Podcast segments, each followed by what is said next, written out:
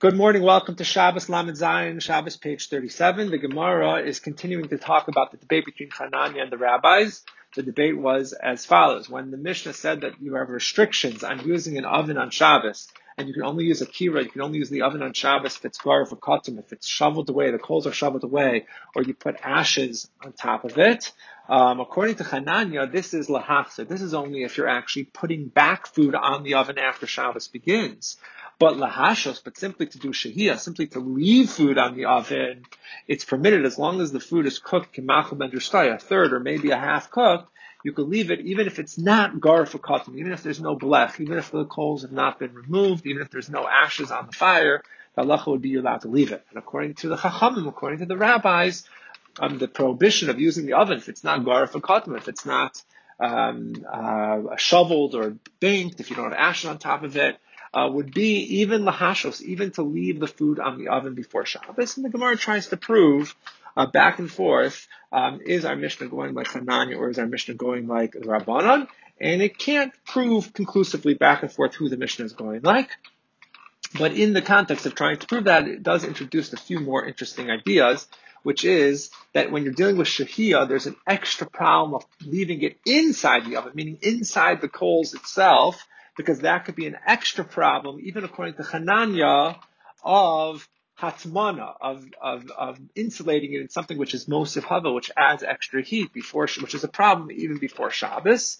And another idea that's introduced is that when you're dealing with Chazara, Chazara into the oven is also worse. Why? Because it's mechzik mevashah. It appears like you're actually cooking, and that's going to be very important. Halacha l'maisha, bottom line halacha.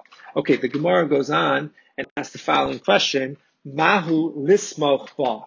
Um, even though if you have an oven, which is not garafikatum, let's say going according to the Chachamim, you're not allowed to Chazara, or Shia for that matter, in an oven that's not garafikatum. But maybe that just means I can't put it back on the oven or inside the oven. Can I put it somach, next to the oven? That is the question.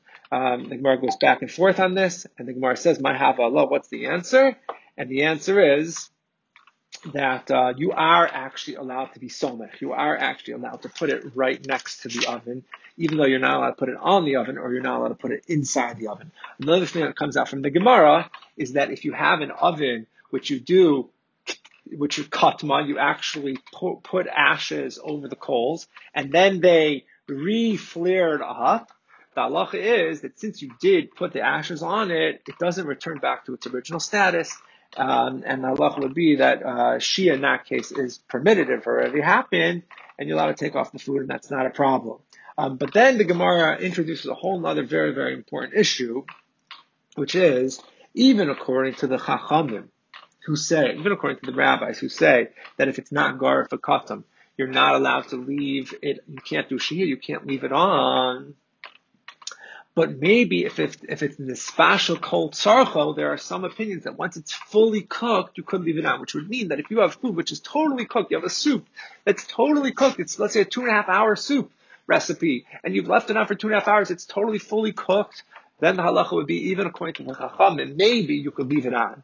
But others say no, even if it's the special called sarcho, but if it's mitztamik v'yaflo, if now it's true, it's fully cooked, but that extra half an hour, that extra hour is even going to make it taste better as it shrinks, as the meat inside shrinks, it even can taste better, then the halacha would be, would be that it would be usur. And what the Gemara basically concludes is that according to the Chachamim, even if it's the special called sarcho, even if it is totally cooked, but if it's mitzamik v'yaflo, if it's getting better as it cooks more, you cannot leave it on without a blech.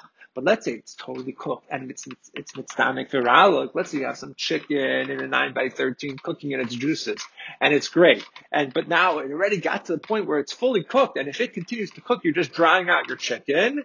Then the halacha is mitzamek viralo, but you're just leaving it on the fire because you want it hot. Then the halacha is it's mitzamek viralo, and then even according to the Chum, you would be allowed to leave it on. The Gemara goes on, does talk about a one interesting idea, which is anything that has dough in it, the dough itself, even if there's meat in there, which is, which is mitstamik v'yaflo, which is good, but since there's some dough in there, which is mitstamik v'ralo, which makes it bad, we're not concerned, shemichata, that you might come to stir the coals.